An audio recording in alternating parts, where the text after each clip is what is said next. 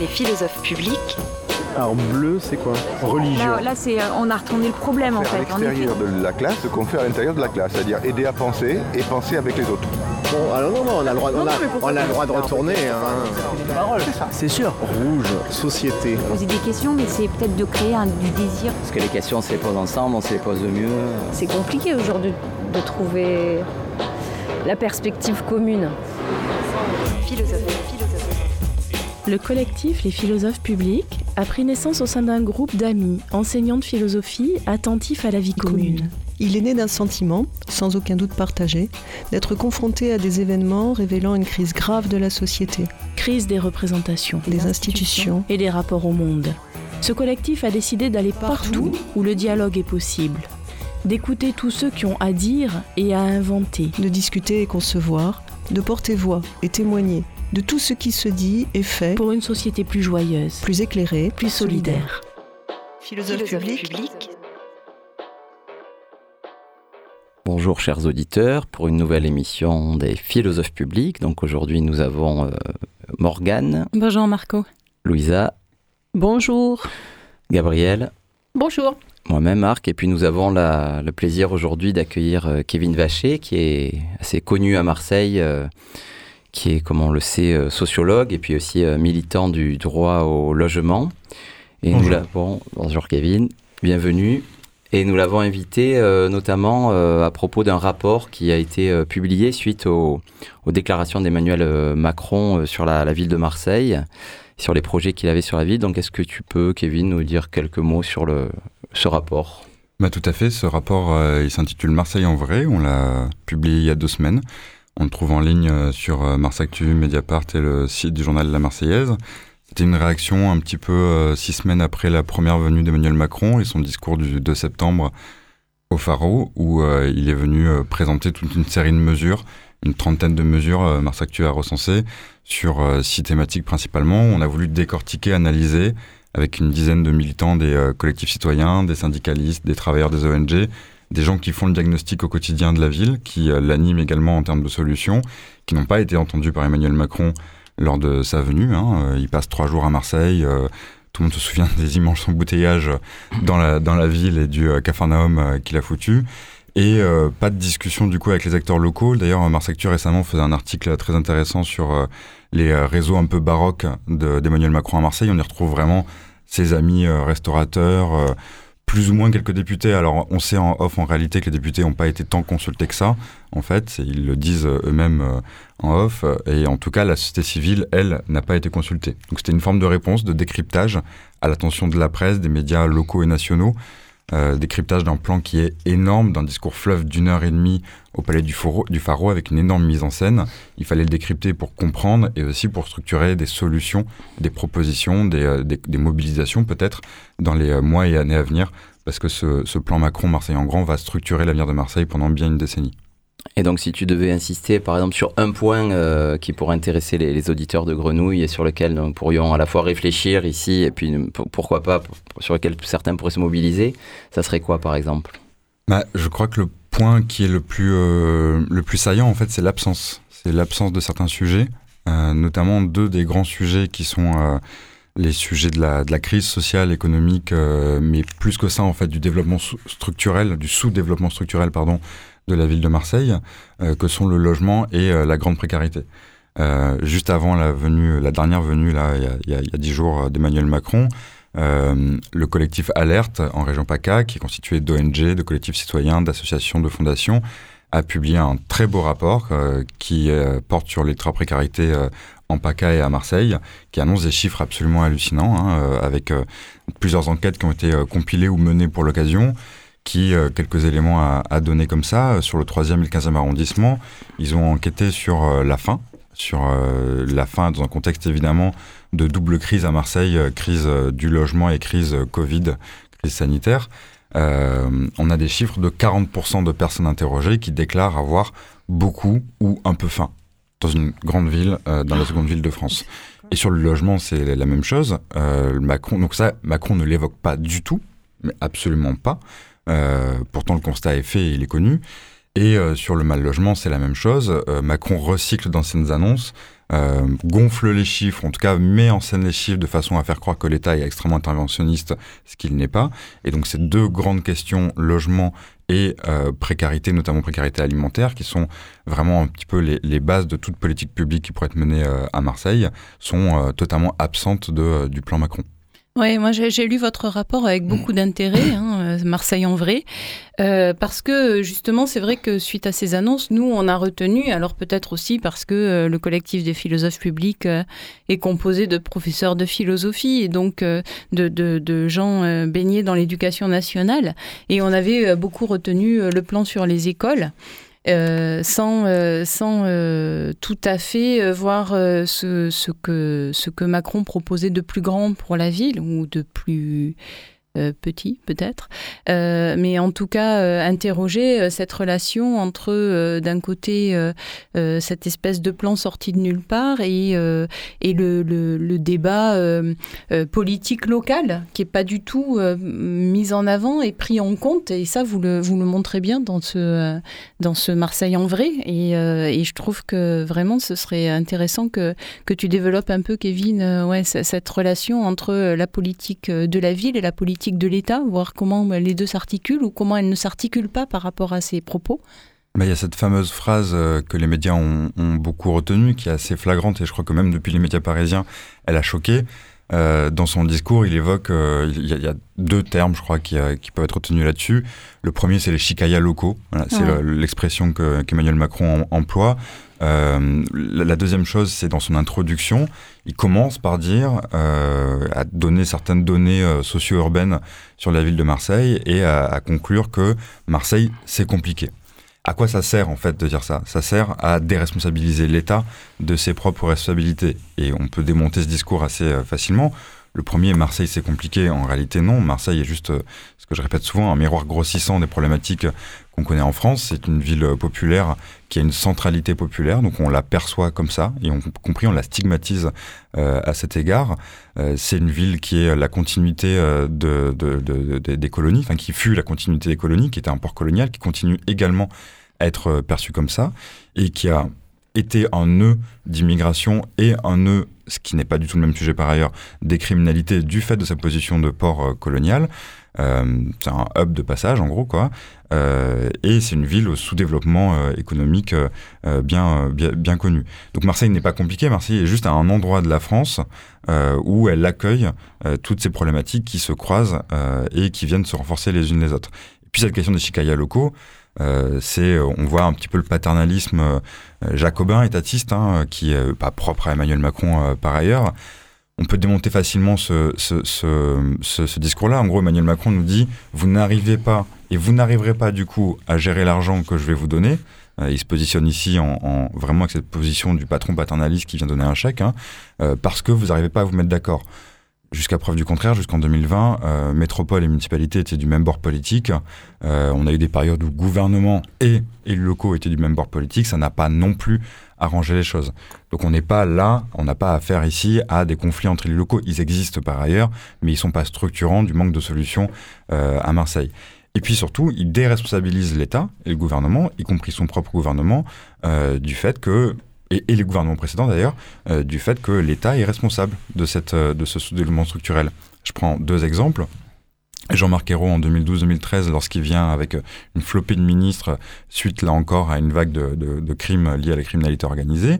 Il nous annonce quoi? Il nous annonce un plan à 1,5 milliard d'euros avec notamment euh, l'agrandissement et le renforcement de la gare, Saint-Charles en fameux pôle multimodal. Si vous l'avez vu, l'agrandissement de la gare Saint-Charles, moi je ne l'ai pas encore vu, je vois juste des travaux dans le métro pour l'instant. Emmanuel Macron réannonce les mêmes choses. Donc euh, finalement, dix ans plus tard, on a toujours la même situation. Deuxième sujet, un sujet que je connais, très bien, sur le mal logement. Euh, Monsieur de Normandie, le ministre du logement de, l'époque, au moment de la crise post-effondrement du 5 novembre 2018, euh, euh, Monsieur de Normandie nous disait qu'il ne ferait rien tant que les élections municipales ne seraient pas passées. Donc une, attente, alors que la crise était absolument immonde. On était à 3000 délogés en six mois à ce moment-là. Euh, une attente, euh, un laisser-faire volontaire de la part du gouvernement, une non-action volontaire de la part du gouvernement. Et là, Emmanuel Macron euh, zappe ça d'un coup et nous dit qu'il va demander à faire accélérer les choses, alors qu'en fait, les plans d'aménagement sont en train enfin d'être mis en œuvre. Donc là, il fait de la pure communication en se présentant comme celui qui donne un coup de pied dans la fourmilière locale et qui fera avancer les choses, ce qui est entièrement faux. C'est déresponsabiliser l'État, mais c'est aussi rendre irresponsables les acteurs locaux, ce qui est quand même beaucoup plus problématique. Euh, moi, j'aime bien aussi dans le, rapport que vous avez fait euh, l'exemple des caméras de surveillance, où on a l'impression quand même que l'on calque quelque chose qui euh, devrait être généralisé à toute la France, alors qu'en fait, bah, ça fonctionne pas à Marseille. Et cette idée des caméras de, de vidéosurveillance a été pointée du doigt dès le programme électoral électorale du printemps marseillais en disant euh, ça coûte cher et ça marche pas, donc il va falloir faire autre chose. Et pourtant, on revient encore là-dessus à travers ce chèque sur euh, euh, la possibilité de renforcer la vidéosurveillance à Marseille. Oui, tout à fait. Là, c'est vraiment l'idée que Emmanuel Macron et ses ministres prennent Marseille pour un terrain de jeu. Hein. Mm. vraiment, on les voit expérimenter un petit peu tout ce qu'ils ont envie d'expérimenter, que ce soit des lubies libérales, autoritaires, sécuritaires ou, ou autres.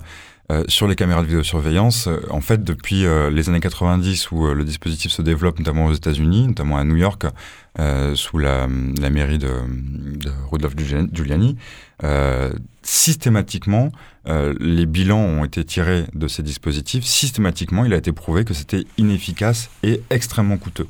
Mais c'est vraiment systématique et c'est vraiment là, on voit les, experts du ministère de l'Intérieur le savent par ailleurs. C'est pas des gens qui sont ignorants, c'est pas des gens qui sont euh, qui ne lisent pas euh, la, recherche scientifique, les évaluations des politiques publiques qu'ils commandent eux-mêmes parfois. Euh, jusqu'à 2000, je crois que c'était en 2015-2016 vers là, où le préfet de police de Marseille et la mairie de Jean-Claude Godin avaient commandé un rapport d'évaluation sur la vidéosurveillance en train d'être mise en œuvre à Marseille et dans deux autres villes du département. Résultat, on estime à 1 à 2 le taux d'efficacité euh, pour résoudre des faits de délinquance ou criminels de ces caméras de vidéosurveillance. Par rapport au coût que ça coûte, au coût exorbitant euh, que peuvent coûter ces dispositifs, ça va être encore le cas, euh, c'est une absurdité. Et comme tu l'as rappelé, le programme du printemps marseillais avait pris ça en compte sous les demandes notamment de la Quadrature du Net et de la Ligue des droits de l'homme qui avait interpellé les différentes listes aux élections municipales, avait admis qu'un dispositif aussi inutile et coûteux ne devait pas être financé vu les autres priorités de la ville et là, Emmanuel Macron arrive et fait fi totalement de la démocratie locale en euh, l'imposant. Et on, voit une régression pour le coup du printemps marseillais qui l'accepte, enfin du printemps marseillais, en tout cas de, l'adjoint à la sécurité Yannick Ohanessian, qui accepte ça, qui est un peu tiraillé entre deux feux. Et euh, c'est, euh, on, pourrait considérer aussi que là, c'est les fameuses contreparties qu'Emmanuel Macron demande aux élus locaux ou impose aux élus locaux pour avoir le fameux chèque dont on ne connaît toujours pas le montant d'ailleurs. Et euh, quand on discute de ces questions-là avec euh, les citoyens qu'on rencontre dans le cadre des actions des philosophes publics, mais aussi bon, tout simplement avec nos, élèves, hein, puisque nous sommes tous euh, enseignants dans, deuxième degré ou classe préparatoire au lycée, etc. Il y a aussi le, sentiment de, dépossession du pouvoir et puis de, brouillage quoi, avec la multiplication des, institutions. On parlait de l'État, de la métropole, la mairie, etc. Et euh, je crois que tu es comme nous assez convaincu que s'il n'y a pas une pression citoyenne sur les institutions en règle générale, euh, ben en fait les choses n'avancent pas. Et euh, par rapport à ces différentes échelles, si on prend simplement bon, la mairie et, l'État, par exemple, puisqu'en l'occurrence, c'est de ça qu'il s'agit. La métropole, c'est encore un peu différent avec le, mode d'élection des élus métropolitains, etc. Euh, comment est-ce que toi, tu, tu, tu pourrais euh, orienter, disons, les citoyens qui ont envie de, de s'engager davantage dans comme ça une pression possible sur les institutions euh, et sur ces deux échelles, par exemple. Voilà, qu'est-ce que finalement, comment faire pression sur euh, sur les politiques euh, municipales ou étatiques nationales pour qu'elles soient bah, plus respectueuses de, de, de, des valeurs pour lesquelles les, citoyens les, ont élus, par exemple, en sachant que effectivement ici on a des, orientations politiques aux différents, différentes aux différents, aux différents niveaux de, responsabilité, ce qui contribue aussi à la complexité. Voilà. Mais quel moyen de pression finalement tu te semble efficace Déjà de faire valoir une parole alternative, c'est ce qu'on a essayé de, vouloir, de, faire dans le, ce rapport Marseille en vrai. On a réuni euh, des militants venus de tout, tout horizon, de la culture, du, du, combat pour le logement, des ONG, du, de l'éducation nationale, évidemment. C'était un, gros sujet du, du plan Macron. déjà, de les réunir de manière transversale, un, un des défauts souvent que les mouvements citoyens ont malgré eux, c'est l'éparpillement euh, l'éparpillement en différentes causes. Alors c'est quelque chose qui par ailleurs à Marseille euh, tend à être peut-être plus faible qu'ailleurs parce qu'il y a une histoire de relations euh, au niveau local. C'est ça aussi qui produit une ville extrêmement intense comme Marseille, c'est de pouvoir tisser des ponts et de dépasser ces frontières entre les différentes thématiques. Donc là justement on a voulu s'exprimer de manière commune parce qu'on voit non seulement évidemment des problématiques qui nous touchent les uns et les unes et les autres, euh, parce qu'on n'est pas que militants du mal logement ou que militants des écoles, évidemment on est d'abord et avant tout euh, des habitants de la ville, euh, donc essayer de passer, dépasser ces frontières nous permet d'identifier le fait qu'il y a des éléments structurants et communs, cette question du terrain de jeu libéral et de la restructuration de la ville de Marseille, est cette question du déni démocratique, euh, cette question de la saturation aussi. Je crois que les embouteillages, euh, vraiment autour du 2 septembre, sont un exemple de cette saturation, qui ont, ces embouteillages qui ont amené un discours fleuve d'une heure et demie multithématique. C'est vraiment une façon d'écraser toute contestation ou même toute capacité d'analyse en fait et de compréhension de ce qui se passe. Donc je crois que la première chose à faire, c'est voilà, c'est discuter au-delà de ces euh, de ces frontières. Euh, après, sur ce sentiment de dépossession, je, je, pense vraiment qu'il faut faire attention. Euh, certes, les différences de, d'étiquette politique suivant les institutions est un vrai souci. Ça crée des luttes entre institutions et entre des luttes partisanes au sein des institutions ou à travers les institutions. C'est un vrai problème, c'est vrai. Faut pas le nier faut faire attention aussi, euh, cette accumulation d'échelles, elle est en partie, euh, elle est fonctionnelle. Je ne sais pas si elle est voulue, je ne sais pas si elle est volontaire, mais en tout cas, elle a une fonction, euh, c'est de brouiller les pistes et de brouiller les interlocuteurs. Et l'une des grandes difficultés lorsque, en tant que simple citoyen, lorsqu'on a un problème individuel ou en tant que collectif militant, l'une des grandes difficultés, c'est de savoir à qui on s'adresse, pourquoi. Et lorsqu'on a des répartitions de compétences aussi multiples et qu'aujourd'hui vous n'avez pas un seul plan, sur aucune thématique qui n'est pas un plan dit partenarial. Ça n'existe plus en fait. Hein. À minima, vous avez l'État et une collectivité territoriale, voire plusieurs collectivités. Ça va être le cas là, métropole, euh, mairie, région aussi, on l'oublie un petit peu, mais la région va être impliquée et l'État euh, sont ensemble. Euh, faire ça, c'est de vous, c'est lorsqu'ils font ça, ils justifient le fait que les choses vont se dérouler dans des salons feutrés entre eux, parce que c'est le seul moyen de se mettre d'accord donc de dépasser le cadre démocratique de l'élection et le cadre programmatique, l'expression sur le programme euh, des électeurs et des électrices, euh, pour euh, resserrer ça dans un cadre extrêmement opaque, opaque et perçu comme technicien finalement, là où il s'agit de questions politiques. Et là où il me semble important de, s'exprimer, c'est le fait de dire que oui, dans des moments de grande crise, l'ensemble des acteurs doivent être impliqués, donc y compris l'ensemble des institutions doivent être impliquées. Mais dans des moments de grande crise, de reconstruction, Emmanuel Macron parle de renaissance de Marseille. Vous voyez tout le, tout le, toute la sémantique toujours utilisée, euh, toujours plus grosse que la précédente. Hein. C'est toujours il y a un, un, petit peu un concours de pardon l'expression, un concours de pénis euh, lorsque lorsque ces gens-là euh, s'expriment et veulent ils veulent en mettre plein la vue à leurs futurs électeurs et électrices.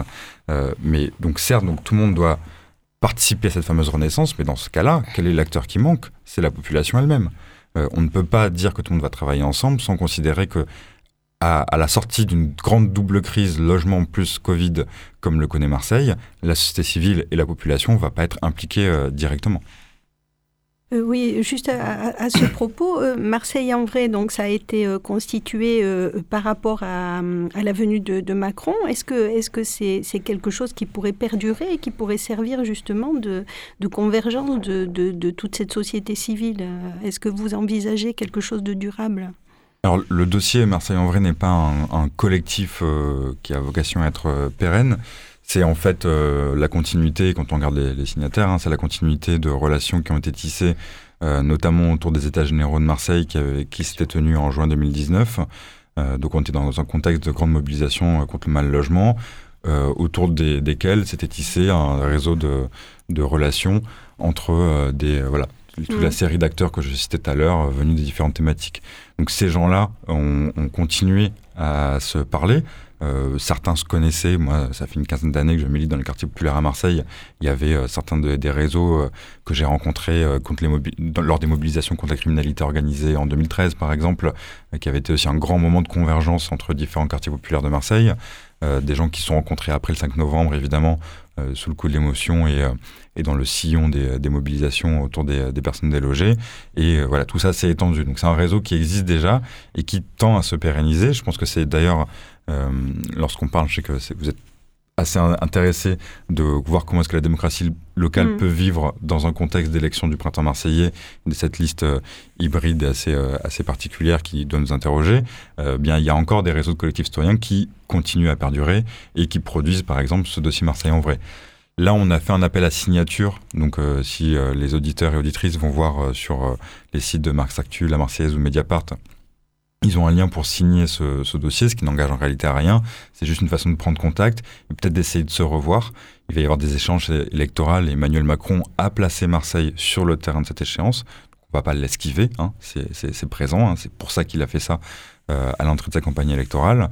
Euh, donc il va y avoir des échéances avec des élections de députés, de présidents qui vont euh, parler de Marseille. Il va y avoir d'interpellations à faire, je pense. Il va y avoir Ouais. d'interpellations du conseil municipal et métropolitain de manière plus longue, sur plusieurs années, qui vont devoir être faites, et euh, des euh, nécessités de s'engager euh, sur l'ensemble de ces thématiques euh, qui, euh, qui vont arriver. Quoi.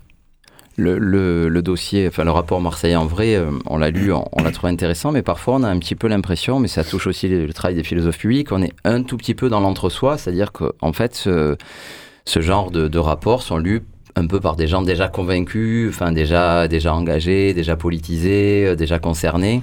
Et c'est vrai que nous, nous nous heurtons beaucoup, je le disais tout à l'heure, hein, notamment quand on parle tout simplement avec nos élèves, etc., à un- une très grande distance, à la fois par rapport à la politique euh, électorale, euh, liée aux élections, etc., aux institutions, mais même plus globalement par rapport à ce genre, à ce genre d'initiative. Est-ce que vous avez réfléchi par rapport à ce rapport-là, des manières de le médiatiser, justement au-delà des cercles bah, des militants, des collectifs ou des gens comme nous qui voilà, s'intéressent euh, fortement à, la vie locale euh, ou à la vie politique en règle générale. Est-ce qu'il y a des... Voilà, est-ce que ce rapport peut, être aussi euh, diffusé auprès de gens qui ont l'impression de ne pas s'intéresser du tout à la politique ou qui le disent comme ça, alors qu'en réalité, bon, dès qu'on dès qu'on discute euh, avec les gens, euh, ben ils s'y intéressent. hein, on le voit avec les élèves, ils disent je m'intéresse pas du tout à la politique. Si on leur demande d'écrire un programme électoral ou de, eh ben, d'un coup ils rentrent dans le jeu et puis en fait bien sûr tout le monde a une vision de ce que ce qu'est la cité, de ce qu'elle pourrait être, de ce qu'elle devrait être. Mais est-ce que vous avez imaginé voilà une manière de s'adresser à des gens qui seraient loin de, de vous en quelque sorte ou de nous, enfin euh, voilà, de gens qui, qui se sentiraient éloignés de ces questions-là quoi? Alors, je suis pas sûr que le rapport en lui-même doive être forcément euh, diffusé. Je- ma réponse est peut-être surprenante. Hein. C'est un support euh, comme un autre, mais ouais, ouais. globalement quoi. Non, mais même, euh, même ce qui est à l'intérieur, en fait, je, je, je- en tout cas pas par des supports écrits. hein, la question des supports, elle est, elle est présente dans le militantisme, c'est sûr. Surtout lorsqu'on milite euh, au sein des classes populaires et des quartiers populaires, le rapport à l'écrit est extrêmement variable. Après, quand on regarde ce réseau qui s'est constitué autour de- des États généraux de Marseille et euh, les modes d'action qui sont euh, mobilisés, je pense qu'il faut reprendre le bilan. Il n'y a pas à réinventer tout. On a toujours l'impression qu'on fait tout mal et que euh, faudrait euh, réinventer les modes d'action, réinventer la politique, réinventer le militantisme, etc. Alors oui, il y a toujours à, réinventer, c'est certain. Mais il faut déjà tirer les bilans positifs de ce qui a pu être fait ces dernières années. Marseille a connu quand même des expériences sociales, associatives, militantes extrêmement puissantes et dans un qui ont qui ont révélé des ancrages populaires et des capacités d'action populaire euh, absolument gigantesques. Je pense évidemment au collectif du 5 novembre et euh, la capacité qu'on a eue à, tenir à la fois un travail de négociation, de plaidoyer, d'expertise, euh, de, de manifestation, euh, de pétition, etc.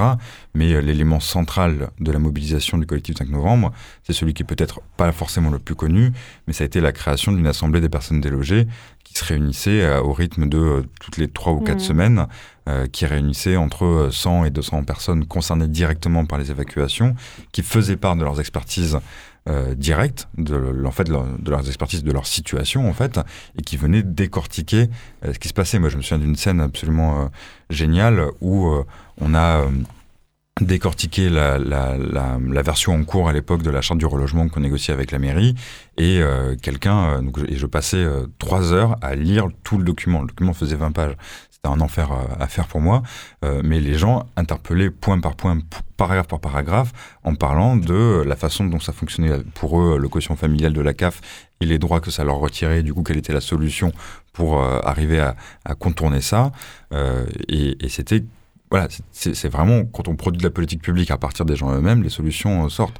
On pourrait citer l'audit citoyen du collectif des écoles de Marseille, euh, par exemple, qui, qui, avait été mené avant l'élection municipale, qui est la première fois où, de manière participative, en s'adressant à l'ensemble des enseignants et euh, directeurs et directrices euh, d'école, euh, on a eu un état des lieux de l'état de délabrement des écoles. C'est des citoyens, des parents d'élèves en l'occurrence, constituants collectifs qui ont fait ça. La préem, évidemment, une expérience d'auto-support alimentaire entre habitants et habitantes des quartiers populaires, qui est arrivée à réunir pendant le confinement une cinquantaine d'associations sur une cinquantaine de quartiers, qui ont eu un plaidoyer politique aussi. Et c'est tous ces gens-là qu'on retrouve euh, tissés autour de ce rapport Marseille en vrai. C'est toutes ces capacités d'action-là et de, du coup de diffusion euh, et de construction de, de savoir. C'est super intéressant ce que tu dis là, parce que ça montre que euh, la politique, c'est avant tout l'expérience de la vie, en fait, et qu'elle elle, n'a de sens que quand elle s'appuie sur euh, ce que tu appelles l'expertise, mais euh, plus globalement, l'expérience de ce que l'on vit et qui montre la réalité de ce que sont les choses. Oui, mais c'est aussi le partage de l'expérience. Moi, ce, qui me préoccupe mm. aussi, c'est que, par exemple, il y a eu les effondrements de, la, de la rue d'Aubagne, nous avons été nombreux à nous sentir très, très, très concernés, puis il y a aussi à Marseille, je connais des gens qui sont pas du tout sentis concernés. Et ces gens-là, ben, en fait, il se trouve qu'ils sont aussi citoyens, qu'ils peuvent voter. Et euh, je me dis, ça serait quand même intéressant que les gens qui, par exemple, ont leurs enfants dans des écoles privées, donc qui se sentent peu concernés directement hein, par le délabrement des écoles publiques, qui sont très bien logés, donc qui se sentent personnellement peu concernés, puissent comprendre que la, précarité dont tu parlais tout à l'heure à Marseille, etc., ça les concerne aussi, enfin qu'on est tous citoyens de la même ville. Et c'est vrai que parfois, j'ai le sentiment, en fait, tout ce que tu dis, bien sûr, j'adhère et je, me réjouis hein, de, ces, de ces initiatives, mais elles partent quand même justement, et comme tu dis Morgane, de gens qui sont concernés un peu directement par les problèmes. Or, il me semble que quand on vit dans une ville ou dans, dans un pays ou sur une planète, tout bêtement, nous sommes tous concernés en fait par ces questions-là, sauf que certains ont l'impression de ne pas l'être. Et ce qui, ce qui, voilà, ce qui, ce qui m'intéresse toujours, et je crois que chez les philosophes publics, on est assez attentif à ça, c'est aussi montrer aux gens qui croient qu'ils ne sont pas concernés parce que ça ne les concerne. Voilà, ils n'ont pas leurs enfants à l'école publique, ils sont bien logés, etc., qu'en fait ça les concerne, quoi. Ce qui a été particulier au lendemain du 5 novembre, c'est que toute la ville n'était pas là, c'est certain, tout Marseille euh, n'était pas euh, présente dans la rue. Par contre, toute l'hétérogénéité de Marseille était présente dans la rue. C'est pas numériquement que l'ensemble des, 860 000 habitants de la ville euh, viennent, évidemment. Par contre, on y retrouvait euh, les personnes concernées directement, les habitants euh, de Noailles, mes voisins et voisines, etc. Et on y retrouvait ce qui était quand même assez surprenant, et ce que la droite de l'époque avait remarqué d'ailleurs, hein, c'est ça qui leur a fait peur, y compris des segments de la droite catholique locale, euh, charitable, qui étaient présentes. Donc le fait de s'adresser à d'autres gens, euh, qui sont socialement ou politiquement ou, de manière urbaine, géographiquement éloignés euh, de, de, de, nous. Euh, ça, ça s'est passé par quoi à ce moment-là? C'est passé par le fait que les premiers concernés aient pris la parole de manière puissante, en fait. C'est ça le, le moteur, mmh. l'effet mmh. d'entraînement qui s'est produit, euh, ça, ça a été ça.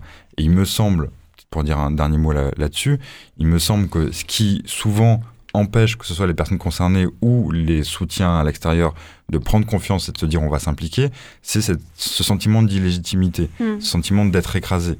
Et quand je parlais de la saturation du discours du 2 septembre d'Emmanuel Macron, ça y participe, hein, le fait de montrer vraiment on arrive avec ses grosses charrues et on écrase, on écrase tout débat. Mais pourtant, il faut déconstruire tout ça. Mm. Les élus ou les agents de la préfecture, la préfecture déléguée à l'égalité des chances qui va être au pilotage de ce plan, c'est quelques dizaines de techniciens, c'est tout. Alors que dans des mouvements citoyens, lorsque toutes les compétences s'accumulent, lorsque des mouvements de masse se créent, des compétences, des expertises, on en a dix fois plus. Mm. Et c'est ça qui font la puissance de tout ça. Donc il faut démystifier, il me semble, le poids de l'État et reconstruire une compréhension de ce qu'on a comme capacité entre nos mains, l'or qu'on a entre nos mains et qu'on pourrait euh, mettre ensemble. Ben, merci beaucoup, euh, Kevin, pour ces paroles qui donnent envie de, de s'impliquer, qui donnent envie euh, d'agir. C'est un petit peu quand même l'esprit aussi des philosophes publics. Donc, on te, te, réinvitera, si tu veux bien, sur, euh, Avec plaisir. sur les ondes de Radio Grenouille. Et puis, merci aux auditeurs d'écouter nos émissions. Et merci à, à mes amis ici présentes du collectif. À bientôt. Merci à vous. Au revoir. Les philosophes publics. Là, là c'est, euh, on a retourné le problème en fait, en effet. C'est-à-dire aider à penser et penser avec les autres. C'est quoi ce faut-il là Est-ce que. Circuler une parole, c'est sûr. De poser des questions, mais c'est peut-être de créer un- du désir. Parce que les questions, on se les pose ensemble, on se les pose mieux. C'est compliqué aujourd'hui de trouver la perspective commune. Philosophes. Le collectif Les philosophes publics a pris naissance au sein d'un groupe d'amis, enseignants de philosophie, attentifs à la vie commune. Ce collectif a décidé d'aller partout, où le dialogue est possible, d'écouter tous ceux qui ont à dire et à inventer, de discuter et concevoir, de porter voix et témoigner de tout ce qui se dit et fait pour une société plus joyeuse, plus éclairée, plus solidaire. Vous pouvez nous retrouver sur Facebook et sur le site de Radio Grenouille.